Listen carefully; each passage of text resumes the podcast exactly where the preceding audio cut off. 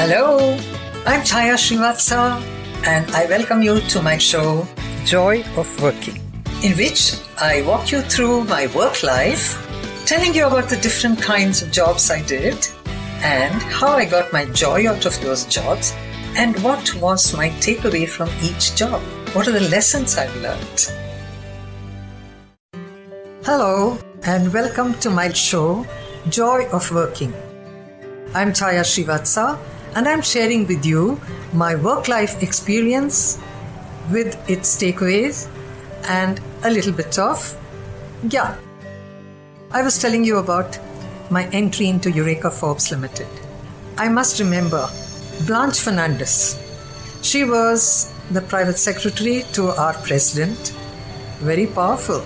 She is now in Auckland, and after so many years, when I went there and met her, she was so kind enough to let me be uh, escorted by her son to see Hamilton Gardens because she insisted I must see that there. That is called friendship. We may not have been great friends in Eureka Forbes, but out of it, see, this is what it is. We are still on Facebook together. And the other person I want to remember is Dr. Freddie Mehta, who was the chairman of Eureka Forbes. He was one of the directors of the Tata Group. And when I left Eureka Forbes, he sent me a letter personally signed saying how much he would miss my presence in the company and conveying his good wishes to my husband, whom he had met at the annual function. See, work life includes all this real Tata culture. But I had to leave because my writing was getting very, very more prolific now. I was being asked to interview people for which I had to go and meet them. I wouldn't have had the time with a 9 to 5 job.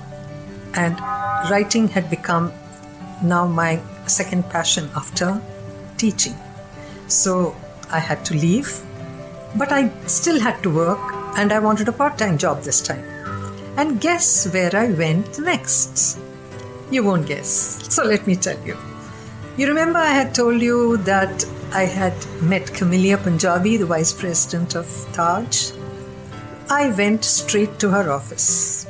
I knew her secretary because we would be meeting, you know, when I went there for the anchoring the dance performances. I told her, Hey, I want to meet Miss Punjabi.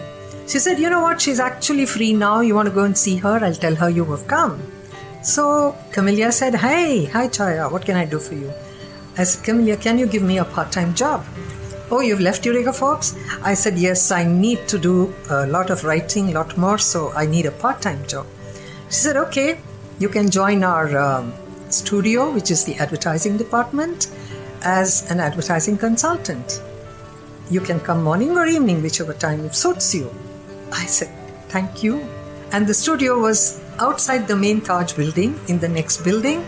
And that is where they, you know, wrote out all the menu cards, all the pamphlets and leaflets for all the Taj properties. And my job was to write or rewrite some of them. I remember one menu card which I had to write with all the dishes relating to Archie comic characters. Now, I didn't know much about Archie comic characters. I went home and I told my son, Anil, hey, what do I do? He said, okay, will you share your salary of today with me? Then I'll tell you. And actually, he wrote it out for me. It was a big hit. And I believe the boss liked it very much and said, Who wrote this? This is good. So you see, it's very important to involve your children in whatever you're doing. And even today, they are involved in what I do. They don't like me to interfere in what they do, but I do. Okay, it's reciprocal. All right, now coming back to working in Taj. Camellia thought it's better if I have a three month induction program before I start working to understand the dynamics of a five star hotel. Oh my god, what an education that was! Every department I had to go and spend time in, right from the kitchen where they cut the vegetables, where they vendors come and sell the vegetables. Even there, I had to go and sit. it was such an eye opener for me because we only see the glit and glamour of five star. We don't see the what happens inside. You know, all the vessels where they are washed, where the cooking is done, where even peeling potatoes and cutting onions. Believe me, it was like doing a hotel management course those three months. I enjoyed every bit of it. And I enjoyed also the job that I had. It wasn't even a job, it was fun writing. See, if you look at everything as fun, everything becomes fun.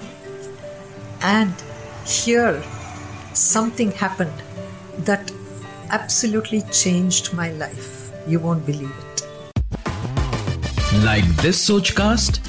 Tune in for more with the Sochcast app from the Google Play Store. Now, what happened was, when I was sitting and talking to somebody, I heard a voice behind me saying, Hey, hi, I'm Anita Raj, and my ears pricked up. Anita Raj was the official compere for the Festival of India in New York on Doordarshan. And being an MC myself, I used to avidly watch her because she was a remarkable anchor. I took small tips from her, and here she was right behind me, and I was going to meet her. I controlled my excitement, and she had said which hotel she was staying in.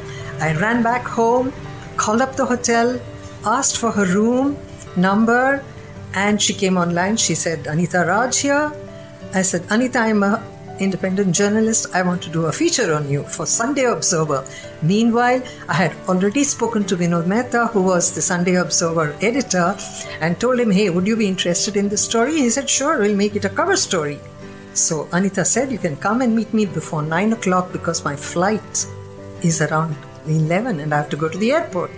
It was raining and I'm in Colaba.